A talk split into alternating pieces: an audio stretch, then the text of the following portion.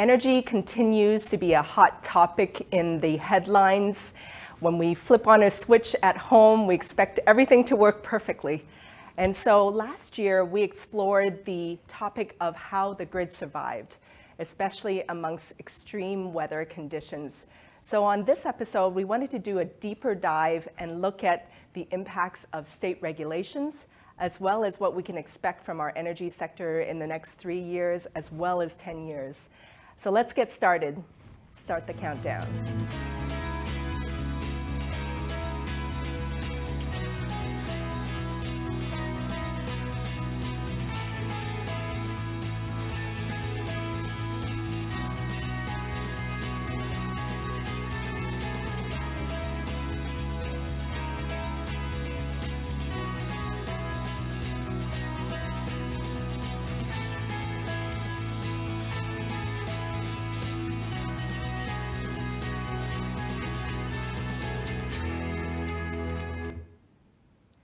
Welcome, everybody, to the CG Hour. My name is Fanny Dunnigan, and I am your host, where every episode we come to you featuring industry experts, business leaders, as they talk about the latest hot topics in technology as well as business.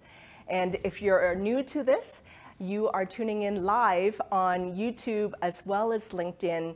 So please take this opportunity to network in the comments of LinkedIn as well introduce yourself, tell people what you do, especially if you're in the energy industry, and tell us where you're tuning in from. And I challenge you to connect with at least three new connections and build your network on LinkedIn. So please say hi in the comments. And on this episode, we're going to talk all around energy in the headlines, as well as the outlook for the short term, as well as the long term.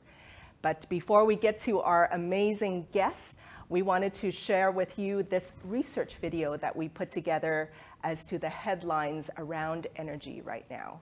So let's roll that.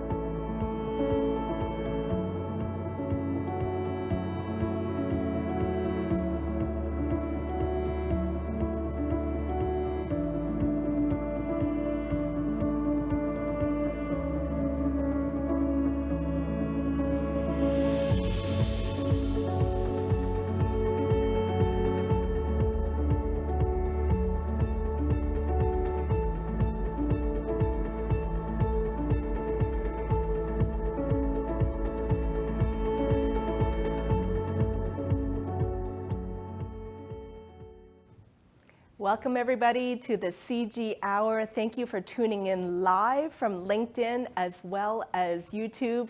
This episode is going to be all around the energy sector. I want to welcome some of the folks in our comments. I see Deepak tuning in from Houston, as well as Pooja from Dallas, uh, Sin from Toronto. We got a Canadian uh, audience member here today. So thank you for tuning in make sure you all introduce yourself in the comments. And now I want to introduce you all to our amazing guest panelists, everyone from the energy sector here. And I'm going to start off with our friend at CG Infinity, Jonathan Goldstein. He is the Senior VP of Energy and Utilities Practice at CG Infinity. He has 30 years of experience as a PMP and CSM delivery executive and he's focused his career on managing multiple business and technology transformation initiatives, building PMO offices, as well as leading organizational change through process optimization. And he offers a blend of technical as well as business knowledge that enables him to be an advisor on initiatives of varying sizes, budget levels, and business impact. And he blogs frequently about his lessons learned along his professional journey on his LinkedIn profile. So, welcome, Jonathan. Thanks for joining us. Thank you, Fanny. It's great to be here. Absolutely. And then on my right here, we have Frank McGovern. Welcome, Frank, to the show. Thank you. It's great to be here. Awesome. And he is the president at Clearview Electric, a competitive retail electric and gas company dedicated to providing great customer value. And they've grown from an idea to over 100,000 customers in 16 states. And the company has over 450 employees and dedicated contractors. The SMU Cox School of Business identified Clearview as the third fastest growing privately held company in Texas. And he was also identified by the Dallas Business Journal as one of the who's who in energy. And Inc. magazine ranked Clearview number 39 in the best privately held companies in the industry. So definite expert for wow. our panel discussion today. Thank you, Frank. Thank you very much. Absolutely. And then last but not least, yeah. to my left here, Daryl Brown. He's the executive chairman of board at Atlantic Energy. Welcome, Daryl. Thank you How very you? much. Thank you for having me. Absolutely.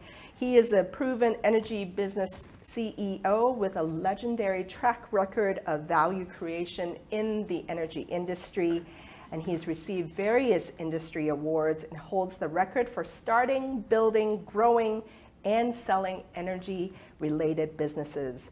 And he became the executive chairman and minority owner of Atlantic Energy, an energy retailer providing electricity and natural gas through environmentally conscious value added bundles that leverage technology to help customers reduce consumption in line with broader emissions reduction efforts and clean energy goals. Welcome, Daryl. Thank you very much. Absolutely. So today we're going to talk all around the great energy debate and honestly just around what's happening in the energy sector Last year, when we talked about how the grid survived, especially amongst extreme weather conditions, we wanted to kind of do an even deeper dive this year on this episode, especially with some of the things that are in the headlines right now. Um, so, one of the things we concluded from last year was that there is no one size fits all, mm-hmm. right? Every state has different um, balances, renewables, non renewables, and we really need a balance of everything. Um, but Jonathan, from your perspective, over the last decade, like what has, at least in this case, Texas invested in around energy? Well, I think as we saw in the opening piece, uh, you know, we've seen a 30% growth in investment in uh, green energy companies and um, and providers of solar energy farms, wind farms. So we're seeing uh, the investment dollars definitely head that way. I think we're also seeing gains on the residential side where you know the, the solar uh, the solar panel of today is not what was being installed 10 years ago. The technology has improved. Um, the the analytics and the um, you know digital aspect of the solar experience I think has improved um, far beyond what I, I, remember in the early days of solar. Um, and so uh, it's it's continuing to innovate and grow in that in that respect. Absolutely. And Frank, you kind of cover energy across a variety of states. What have you seen over the last decade in investments? Well, I think we've all seen it. Um, if you look at the the the mix um, of the generation stack, the generation stack has shifted dramatically from a, uh, coal-based in 2008. I think we were over 50% coal to a uh, coal is less than 20% of the generation stack on a national basis, and that is true. Um, you know, throughout the nation at different levels, different states, different different mm-hmm. amounts. But I, it's an initiative that I think we're seeing everywhere, and it's exciting to see that shift, and it's happening faster than I think most people thought it would happen, and the effectiveness of that shift seems to be pretty good too. So we're um, a lot of good stuff. You do a lot of work in Europe as well, Frank. So What we are are- you seeing over there over the last decade? So we have um, operations currently in Europe, and uh, the same, even if uh, maybe even a smidge more towards a, an environmental push over in Europe. Um, we have a, a, a regional headquarters in Madrid. Madrid is uh, surrounded by both solar, wind. Uh, you can't go anywhere without seeing fields and fields of solar, fields and fields of wind, and it feels a lot like when you're driving out to West Texas in a good way. And so uh, the investments there, the investments moving that way. Um, I think the, you know, just from a headline perspective, we've all seen the shakeup in the, the portfolio mix of generation. Thank you to the, uh, the invasion of the Ukraine and the, the cutoff of natural gas. So um, more to be had on that over time. A lot of policy, policy making is, is shifting fast as it as as we speak now to respond to the uh, the the desire by the Europeans not to be beholden to Russian natural gas. Absolutely. And I, I remember, you know, like um, in Texas, you think it's just all about oil, but when we did our research, Texas is actually number one Yes. in renewable energy generation. Yeah. Uh, Daryl, from your perspective, what are some of the investments you've seen over the last decade in Texas? Uh, Yeah, well, uh, it's interesting, and Texas is unique, uh, as all of us know, because it is the most competitive retail market and generation market, and therefore it's allowed open capital investments in these various alternatives. But it's unique because the customer can make a choice between whether they want to pay a very small amount more and get, uh, and get green energy, or they want to pay for 100% of that, and that drives that investment. So capital holders will look at those trends and make decisions about how they want to invest in a competitive generation market driven by the competitive retail market. Uh, I want to make a point here, and it's about the value of, of competitive markets, particularly in Texas. And so let me, let me pontificate a bit. I am, I am, uh, Frank's laughing because he's heard me pontificate before. I like your pontification. Okay. Uh, I am unique uh, in this regard, partly because I've been in this industry since, um, since uh, Moby Dick was a minnow. And, uh, and uh, first half of that was in the regulated monopoly business that is in most every state, uh, the majority of states in this country now and and was successful in that space. In 2001-ish, when the Texas market deregulated, then I have spent the last half of my career in the reg, in the unregulated competitive market, particularly at the retail level. Direct Energy business, Hudson Energy, Just Energy, North American Power, and now Atlantic Energy. And at, you know, we could talk about so many little minute details, but if I raise myself to 30,000 feet, that half century of experience, uh, and I, I didn't realize it was half century until I was thinking about this, about this answer. It has been that long for me, that, that the customer wins in a competitive market. It does, if you're going to write anything down from my participation here, is the customer, it gets value out of competitive markets. It's lazy and easy to talk about rates because they're easily available and it's what everybody thinks is important. If you look at the uh, rates index from 2008, I have a chart on my desk of competitive states, the rates have dris- drifted down on the average residential. It's gone back up the last couple of years, mainly because of inflation and the Ukraine war. But if you look at monopoly regulated states, they started out going up and they've drifted higher and higher and actually spiked a good bit in the recent couple of years. So from a rate perspective, the customer's better off in a competitive environment. In the state of Texas, the legislation that was passed in 99, I think, uh, gave an out to co-ops and municipalities And if you look in Texas and do a thorough analysis, the rates of those co-ops and municipalities where you don't have a choice, like where you live, you don't have a choice, those rates are consistently higher than the competitive geographic areas. So customers pay less. Now, you wouldn't hear that on the news because the people with the loudest voices don't, don't really see it that way. Uh, and, and so when some, somebody gets cut off main quick in a competitive market, and I even saw some people blaming the competitive market for the Uri storm, which was uh, ridiculous. Yeah, that's- We actually, we actually survived it much better because we have a competitive market. The other thing is customers have choices. They can choose to be 100% green or the minimum green. They can choose if they want a home automation system like we provide at Atlantic. Those customers have many more choices.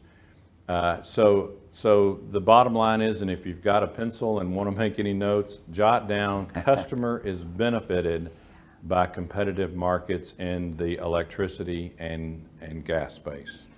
Choice, all about choice. Jonathan, from your perspective, what's working and what's not working as of now in the energy sector? Um, I think the, the challenge with energy, right, is it's a little bit like plumbing, right? You really don't know that there's a problem until something happens, like a, like a winter storm Uri or some natural weather event, uh, like a tornado or a hurricane. Like that's when you see the weaknesses in the system. So um, I think one could argue that the very fact that we're able to generate enough power to broadcast this show shows that the, the strategy is working until it doesn't. Um, and um, so we see like recent legislation around adding natural gas generation capacity um, uh, and making that a part of the overall strategy uh, as it relates to our, um, you know, the- our combination of solar and coal, uh, nuclear and, and natural gas. Um, I suppose one could argue that it's working, but I do see that we, uh, you know, a couple things that are potentially putting, pushing things to the brink where, you know, our generative capacity is working, but we're also running these plants pretty high. And they're running them pretty hot uh, because our weather, I mean, you, you, we all experienced uh, the Texas summer, uh, which was Yeah. hottest on record. And obviously we got through it, even though there was a threat of blackouts and brownouts, um, which thankfully we didn't have to have, but it clearly was pushing ERCOT to its brink. And, um, and I think that is problematic. We're looking at the blend of, um, of our energy strategy and making sure that that's still optimized, I think is an ongoing discussion. Um, and, and how do we properly uh, adjust? Um, I think there's some aspects, right, there's there, of the industry where you know you're doing well and you know where you're exposed, right? Like if you know whether customer acquisition is working, because you have a pretty immediate feedback loop. So if you don't know that your acquisition is on target, then you're not paying attention to something. Pricing, I think, right? You know, you know when you- you've priced yourself in or out of the market. You know it pretty immediately.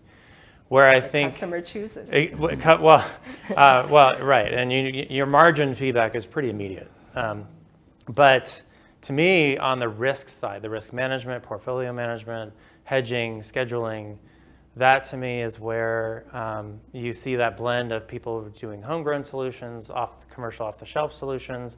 No real one strategy for how to tackle that, and I think in the, if anything is eminent, it's that how you manage risk as an energy company will define you as we go forward into the next five to ten years. Definitely. Mm-hmm. And let us know in the comments from your perspective as energy professionals in the audience or just general consumers of energy. We all consume energy. What do you think is working and not working? Um, Frank, from the perspective of other states and Europe, what is working, what's not working? What can we learn from them in Texas? I think what we have in, to build on what was just said by Jonathan, is that you have that point where you have a choke point or a point where something says, hey, I'm, I'm, I'm near breaking. Uh, we can identify small pieces here and there. We can identify large pieces. Um, it comes to mind that uh, in the New England states, uh, they have shifted away from some of the heavy fossil fuels and, and stacked up with natural gas. So I think they're about, uh, from memory, about over 50% natural gas. and they, they haven't built the pipelines to get the natural gas in. So during some of the, uh, the more extreme points, especially in the wintertime up there versus summertime in a place like Texas, uh, they are on, uh, they've got constraint issues. And those are some of the things that as, as, as the world shifts that need to be fixed. And then you've got some of the regulator bodies that are um, recognize that, like the state of Massachusetts understands that there's a there's a, a need there, and this, and from my observation, the state of Connecticut is off uh, often picking daisies in the field uh, on the wrong on the wrong projects, and so um, it's important to have an alignment with a partnership between uh, the industry and the regulated uh, the regulators, and not a adversarially driven thing. Um, so again, state of Connecticut is adversarially holding back on solar solar stuff, where other states are pushing for that. So it's, um, but each state has a slight different tweak. Um, state of Pennsylvania, just about three years ago, uh, they were worried about the coal industry, so they held back on solar. And then they did a, a shift, seeing what was happening in New York, Maryland, and New Jersey, and they changed the rules to support solar. Um, sometimes those, those, those minor shifts can make a big difference, and solar industry has taken off in Pennsylvania. We have a question actually from Mike Parrish, from our friend at CG Infinity. He was asking, he- he's been hearing about like how solar um, is still very hard to scale. What would be your comment to that?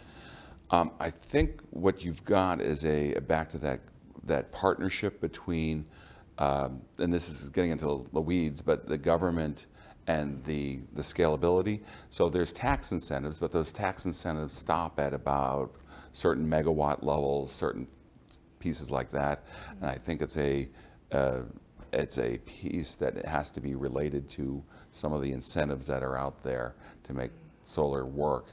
Um, there's a, there's a quick answer and then there's the large answer. And Yeah. the large answer, we're not gonna, we're not gonna solve that one right here. And actually, for all of you in the audience, be sure to connect with all three of our guests.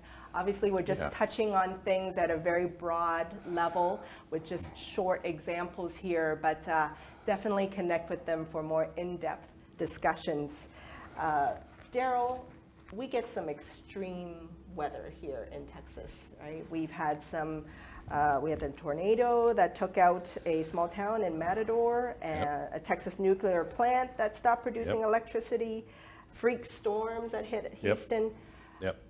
Are we prepared enough for these kind of extreme weather conditions here in Texas? That- That's, that's a good question. Let me comment on something that Frank said there first, and then I'll, I'll hit directly that. The, uh, up in the Northeast, the different states uh, have those constrictions on the pipelines that you were ref- referencing, Frank.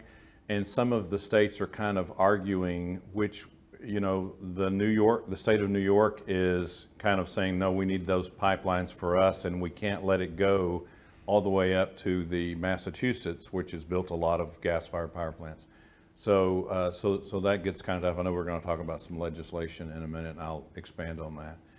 Um, I think that the balance in, in Texas especially between an extremely hard grid and customer rates is, is a good balance. If you wanted to spend more money and, and harden the grid a little bit, like take transmission lines and put them underground, um, Frank's neighborhood experienced in the last few years a tornado that tore up all those distribution lines.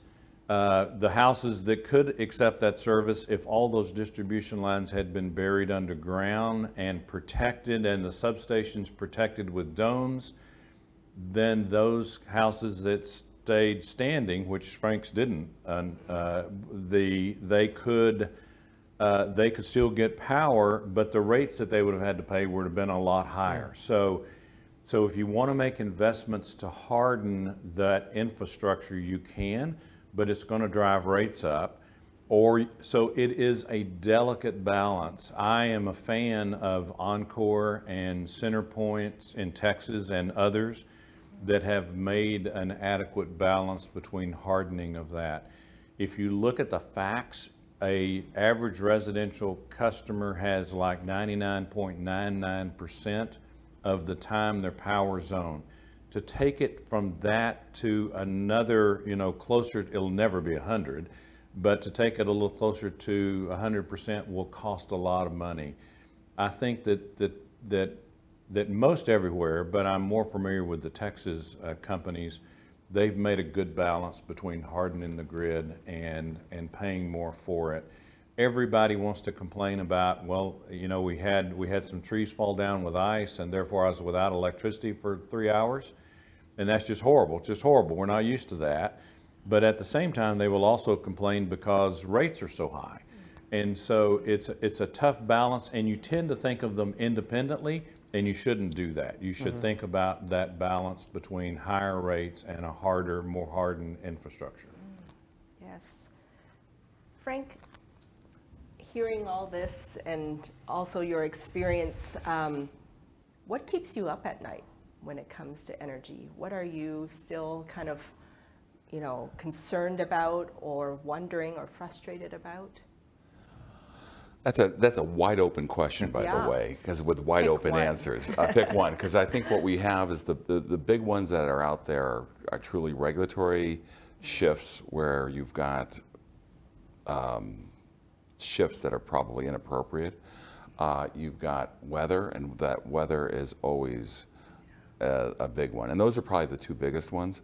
And uh, each one of them can have a deep dive on the weather or on um, the, uh, the, the issues around regulatory. And I guess if you thir- throw the third on there, which is what we learned in 2022, was the, um the geopolitical unrest when, and I'll, you know, talk about that one, where uh, in, at Christmas time, gas was $3 a decatherm which is a major driver, even if you're 100% green, it's a major driver of the wholesale cost. And then uh, at peak, it was a, in 2022, uh, because of all the unrest around the globe, and um, it was up to $9.50. And that was mild compared to the changes that they saw in uh, with LNG, liquefied natural gas supplied, like Japan, uh, Europe. Those guys saw $45 decatherms. And so um, that can send a ripple through the industry. Uh, Uri, where, which is a weather-related thing, uh, we saw on a wholesale basis, kilowatts that are normally $20 a megawatt, two cents a kilowatt, go to $9,000 here in the state of Texas. Uh, those events have happened nationally and even in, you know, and such, and that can really, um, you know, set set people up at night. Uh, usually not the week before, but the week after. Yeah.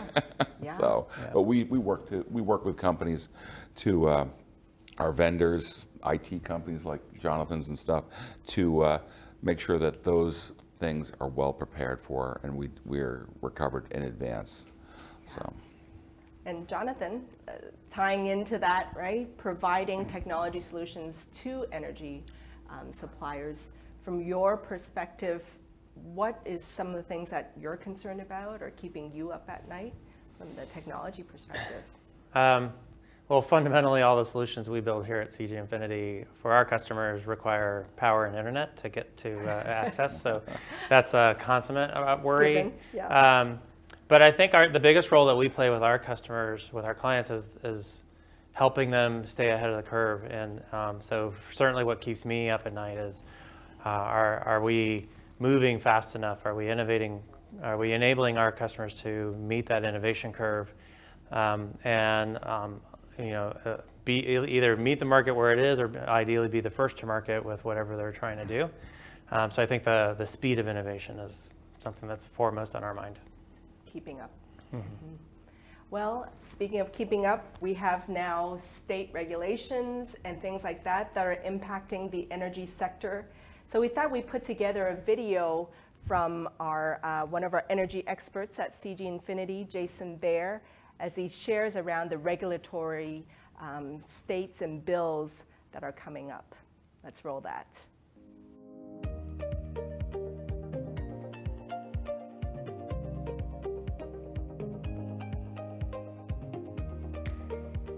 The aftermath of the deadly winter storm in 2021, Texas lawmakers have passed three main bills to address the issues and prevent a similar disaster from happening again. The first bill passed in the immediate aftermath of that storm, Senate Bill 3, required the Public Utility Commission of Texas to adopt strict weatherization regulations for power plants and utilities. Then in 2023, the Texas Congress passed Senate Bill 2627 to support the construction of gas-fueled power plants.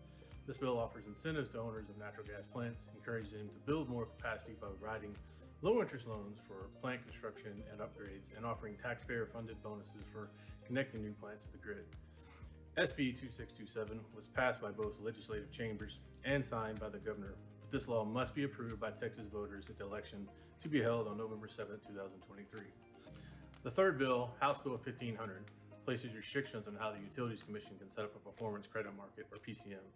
The PCM provides financial incentives to generators that commit to provide power during hours of highest reliability risk, addressing the reliability issues seen during the winter storm.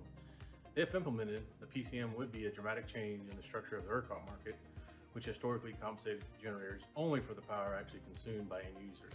The Utilities Commission has not yet determined whether to implement this program, given the new restrictions. House Bill 1500 goes further by increasing regulations on new generators in the state, including performance standards. The bill also disincentivizes remote generation projects by increasing the interconnection fees when a project is located far from a transmission line. This will increase costs for wind and solar generation projects, especially in rural areas. The bill also allocated $5 billion for the loan and grant programs and increased annual budget appropriation for the Public Utility Commission of Texas. Electricity customers should expect rising electric bills due to the new financial tools and regulatory constraints.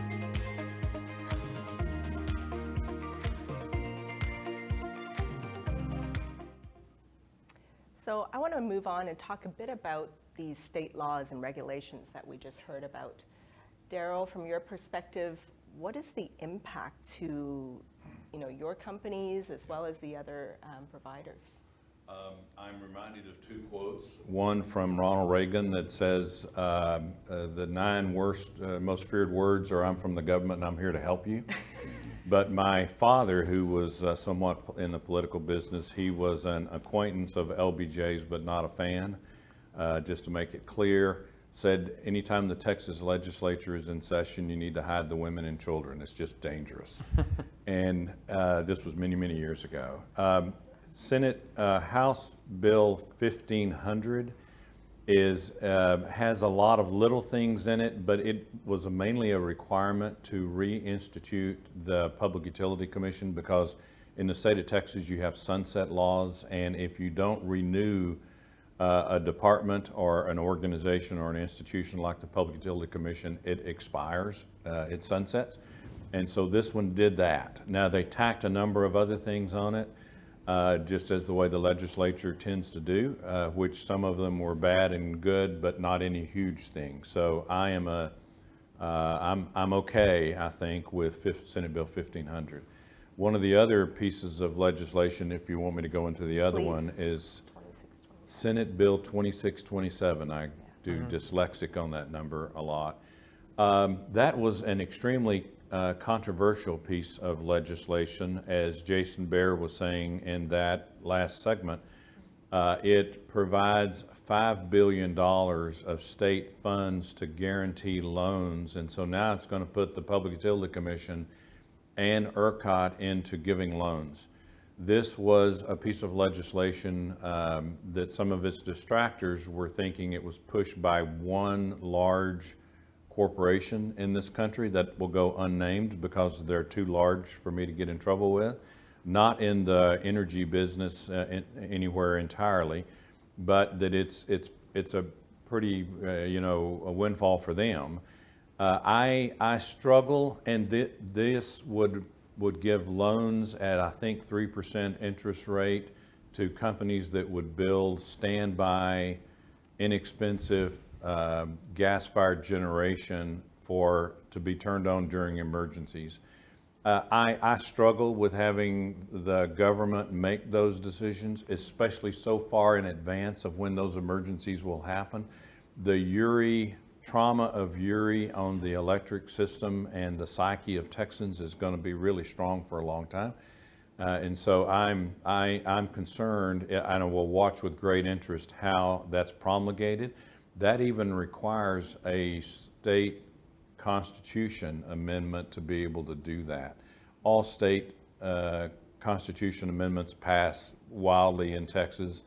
If the government proposes it, it's usually voted in, so I'm not, I, I don't think that's a hurdle. Uh, But I'm, I'm, I want to watch really how that, how that, the promulgation of those legislation works out in Texas. I'm a little concerned about that. Frank, are you seeing similar regulations or state bills being passed that impact the other states? So with the, with 50 states, there's obviously 50 different pieces going on. Um, I think one of the things that, in addition to what we have to look, work at what the, is happening on the grid, we have to watch to see what's happening with usage. And I've, um, I've, shared this in, in the past, but with the migration to electric vehicles, um, s- states like Massachusetts, states like Washington, going to 100% electric vehicles within a decade. Um, the average household in the United States, about 10,000, 11,000 kilowatts.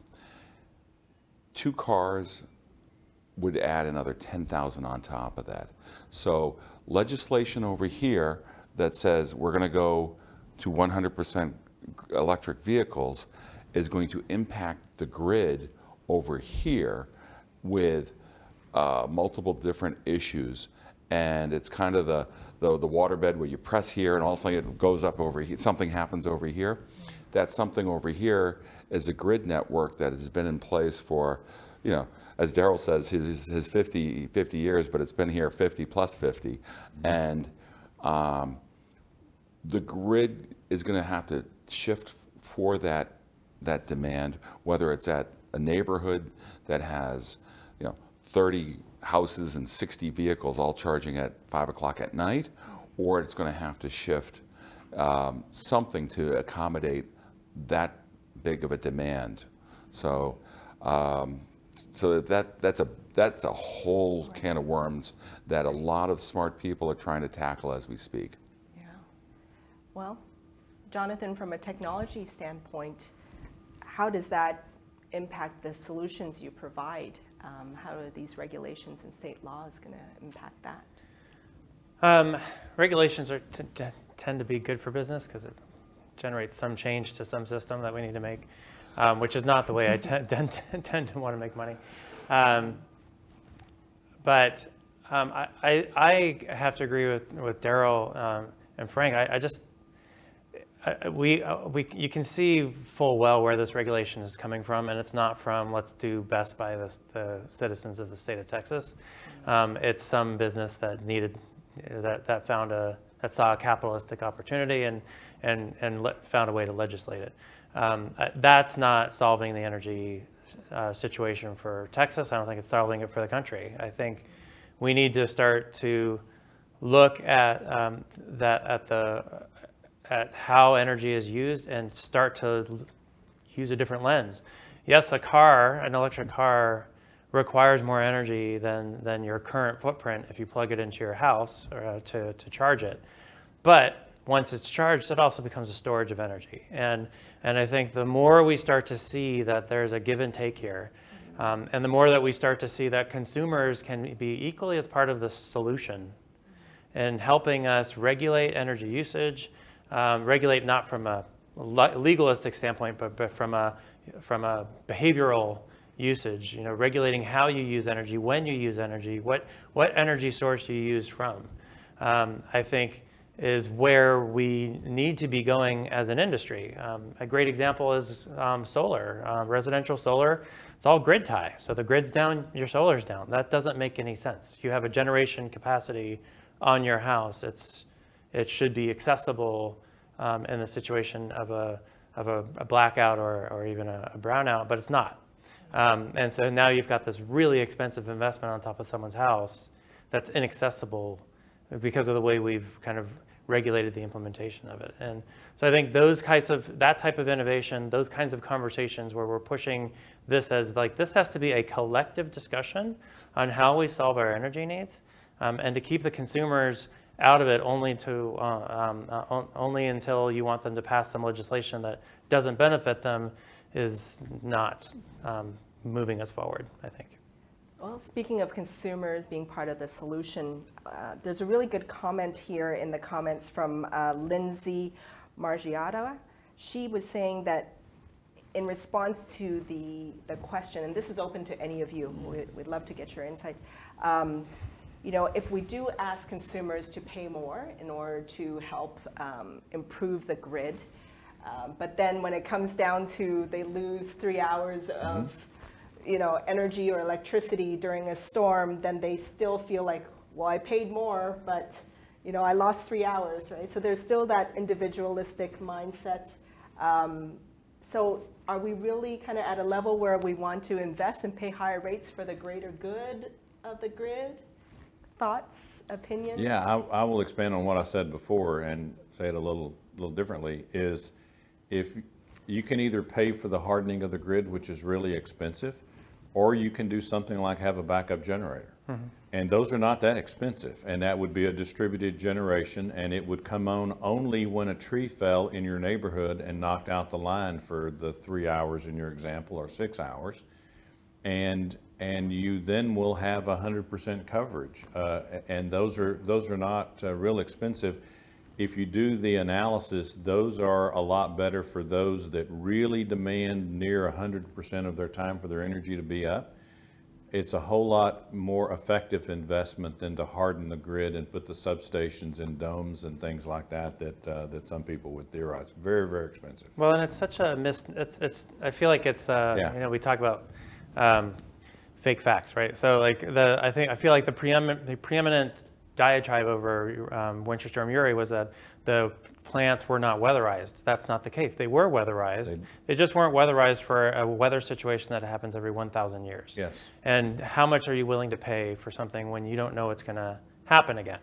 Um, so I, I much prefer your strategy, Daryl, where it's like have have emergency have an emergency plan Yeah. um, Yeah. of backup capacity that you can put in place when something does happen. But I don't think the answer is put another natural gas plant out into the Mm-hmm. into the universe that is uh, weatherized at the same level that we were at, that we were at- before. at Yes, my sister had a backup generator, and she lives in the Woodlands area in Houston, and they were without electricity, and the whole neighborhood came to my sister's house, and they had a party, which is typical for my sister, by the way. Uh, But, uh, yeah, it's, it's a very effective investment if you demand or if you require that kind of, that kind of uh, uh, solid solidity in the network.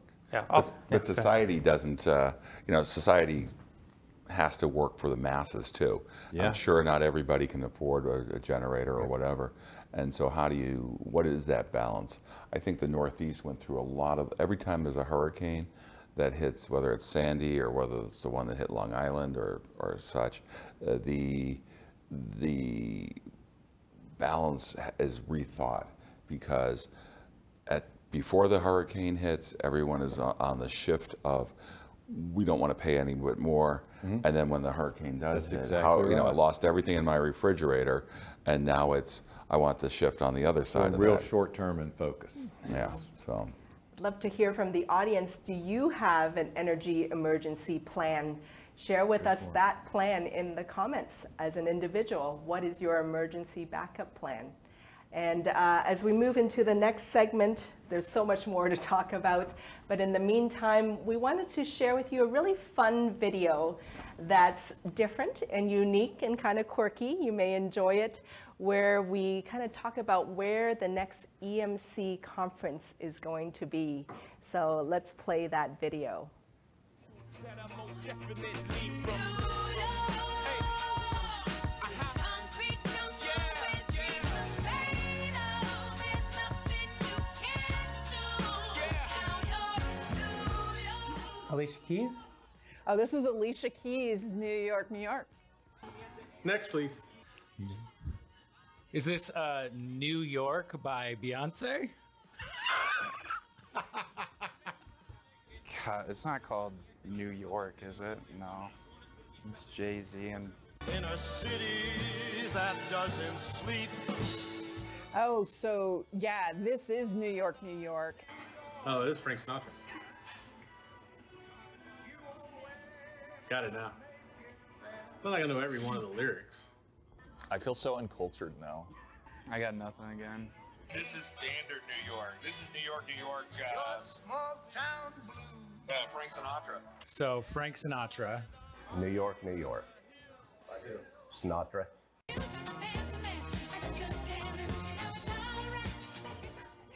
John Travolta. Saturday Night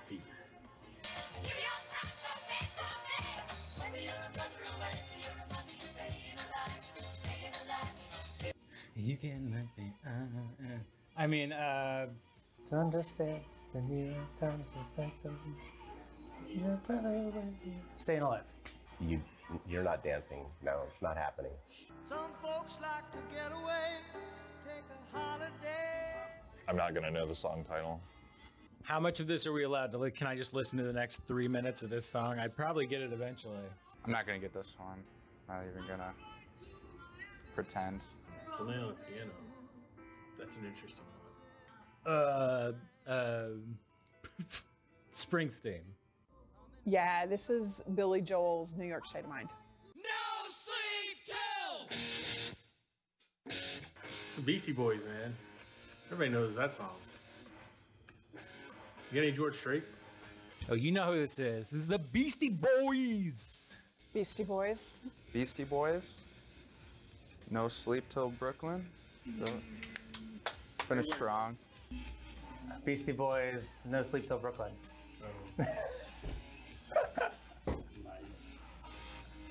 Two beats. CG Infinity is headed back to New York for EMC 20 in October as a sponsor. We will have a booth and we look forward to connecting with you.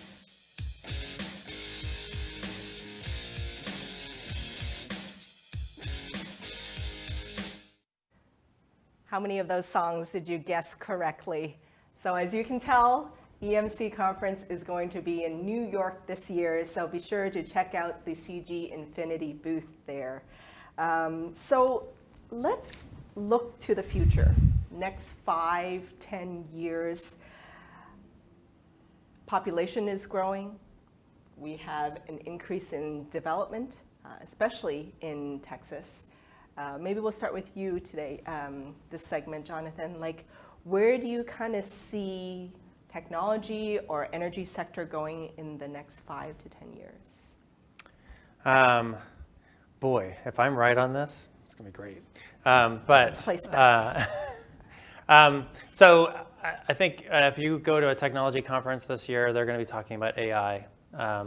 And I think so. The usage of AI in the energy space is only going to increase, whether it be your sales and marketing teams using um, AI to kind of predict um, acquisition trends and churn, um, or um, you know, your operate your uh, pr- pricing and supply teams using AI to uh, identify risk trends that they need to be mindful of. So That's I think important one, I think. yeah, so I think AI is, is going to be huge. Um, I think we are also, uh, we're seeing this in so many aspects of the economy, but the, the, the impact of the subscription economy on energy, I think, is really impacting how people consume, um, purchase energy. Um, and I think uh, the, the commodification of the, in, the information about energy choices is also creating a much more sophisticated customer. I think you see that at Atlantic Energy, Daryl, with uh, Yep. uh, people really saying, uh, you know, LED, like that, well, most not even really a choice, but like, you know, wanting that to be a part of their their home, and um, and so I think people getting smarter about how they consume energy and wanting uh, technology in their in their hands that explains to them how their house is using um, energy and more and ideally having more control um, over that. So. Frank, from your perspective, where's Well- the money going? in the Well, next- building on what Jonathan said, I think you're going to get more smarter about things. But s- and one aspect of smarter, i- in addition to the AI, is the little pieces around the edges. in the 1950s, it was a big power plant, lots of consumers over someplace else and wires in between. We are going to see more and more of the little pieces, whether it's solar panels on the roof, whether it's distributed batteries, whether it's um, management of thermostats or management of electric vehicles. It's going to be management from AI type of things where one NOC center can manage even down to the, the neighborhood and a street. Um, if there's constraints on a, uh, uh, in the grid in certain places, the, the piece parts that are in that, that specific spot. So we're going to get smarter and smarter about being surgical and more detailed about where energy is used and where it's coming from. And those places where it's coming from are not going to be totally the big power plant. It's going to be small places, um, as well as the big, the big power plants are never going away. But the little the little pieces around the edges are going to allow us to be smarter about how that energy is is distributed through a grid network. Anything significantly different in investments between the US and Europe that you're seeing? Um, I'm going to just go out on a limb, and this is my observation: is that when it comes to some of the the innovation in that small, smarter, smaller pieces, the U.S. is ahead. When it comes to the consumer being more open to being um, to to some of the uh, the, the, the nuances, I think the Europeans are a little ahead. So it's um, the smarts are coming from nothing against the Europeans. The, the smart technology is here, the adaptability is there, and so. Um, I, but I do think that in both places, things are going to move much faster in the next 10 years than they have in the last 10 years. And um, so when you asked about Europe, the wake up calls are there, though, especially what's happened in the last 18 months with their energy uh, distri- supply network and with what's gone on throughout the geopolitical environment. So, and it'll, it'll continue to, to rock their world for a little while. Got it. Daryl, your side? Um, Yeah, uh, let me answer it not from a generation mix, but from a retail perspective, which is where I am. And it expands a little bit on, on part of what Jonathan said. I think that retail energy companies in the future will improve their value and make themselves larger if they can offer something unique.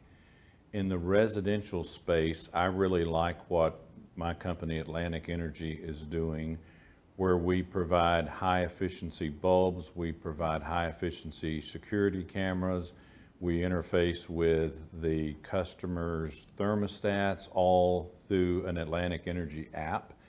And customers have expressed that they like that. They don't want to go out looking for different kind of cameras, and we provide it free. It's part of the bundle of what we offer uh, those customers. And I think to be successful in the, uh, when Frank and I first started in this space, as long as you threw a hook in the water and you could actually bill a customer and you could actually do reasonable risk management, then you could you could better than break even. But now it's a really hard environment, and you have to offer something special.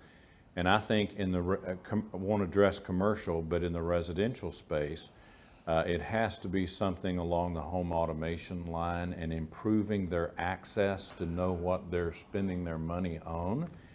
And, uh, and that, that will distinguish the future retail energy customers from those that are more stuck in the past in, in the rest of this decade. You're literally putting the power in the Yeah. consumer's I- hand. In, in their smartphone, their yes. hand. And we, we Yes. did that to a certain extent at North American Power. We did. Uh, with Yeah, we- Understandable, uh, yeah. and it's really morphed and It, really it gotten a was lot the, more it was complex. the genesis, yeah, that was Mm-hmm. the genesis for that time, yeah. to kind of have a final question for this panel as we look forward into the future, uh, and I'll start with you, Frank. What are you most excited about in the energy sector? Innovations, game changers, things like that. That's a great question. There's so many things to be excited about. The uh, the opportunities are there. The uh, the customers are becoming more and more aware of all the nuances, as Daryl has pointed out, from a residential perspective. On a business perspective, people are becoming more aware. I think it's the it's the more interactive. You know, uh, I'll just analogize it. 30 years ago, we all had landline phones, and now we, you know, it was a big deal to get a Palm Pilot or something like that with lots and lots of buttons, and now we have um, these things called smartphones. I think the energy sector is going to transform where for 100 years it was very staid. And I think for the next 10 years and 20 years, we're going to see a lot of transformations, a lot of smart things going into the home, into the business that will allow for even more energy efficiency and more changes and a more dynamic relationship between, and it may not even be conscious, but a more of a relationship between the consumer, whether it's business or residential, and the energy company that is managing some of the, the thermostats, managing whatever it happens to be to optimize that grid and optimize that, uh, that whole ecosystem to help the consumer with lower energy bills, more efficient grid, and a smarter way where we're taking technology to take it to the next level.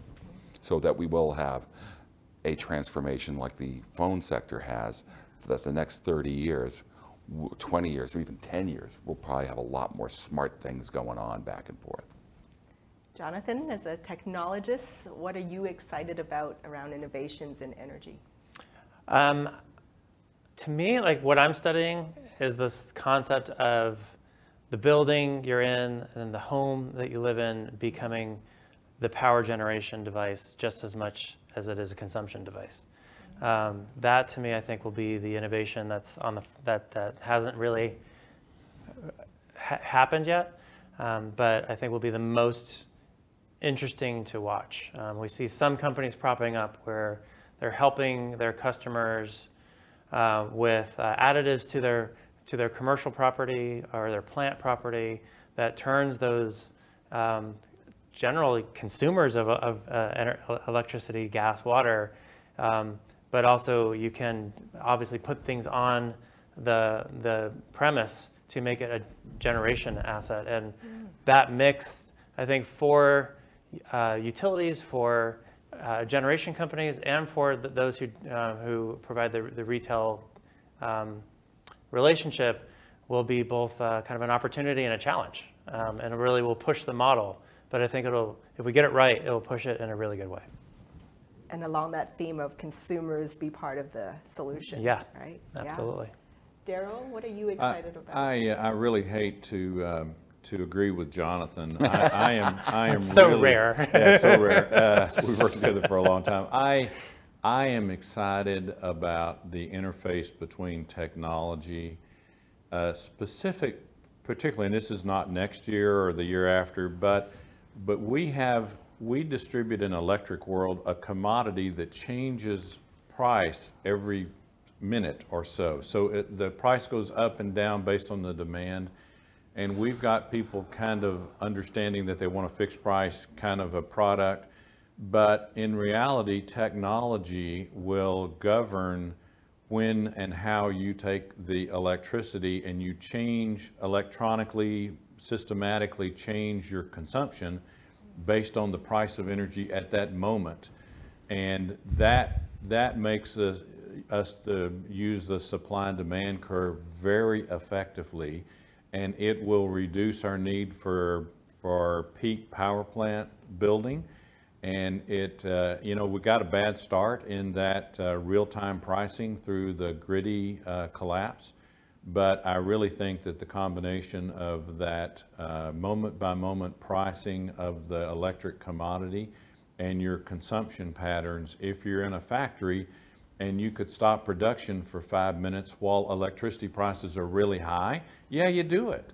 And because you, you've cut your expenses a lot, but during the times when electricity prices are low, you put on extra shifts and you do extra things and you take more power during that time. So it'll flatten that curve, uh, which will make a lot of difference. So I hate to agree with Jonathan, but technology will make a big difference in the next decade or two. That's really exciting, that kind of It is. immediate responsiveness. It is. um, That technology And you don't can have to think about it, the technology will do the math for you.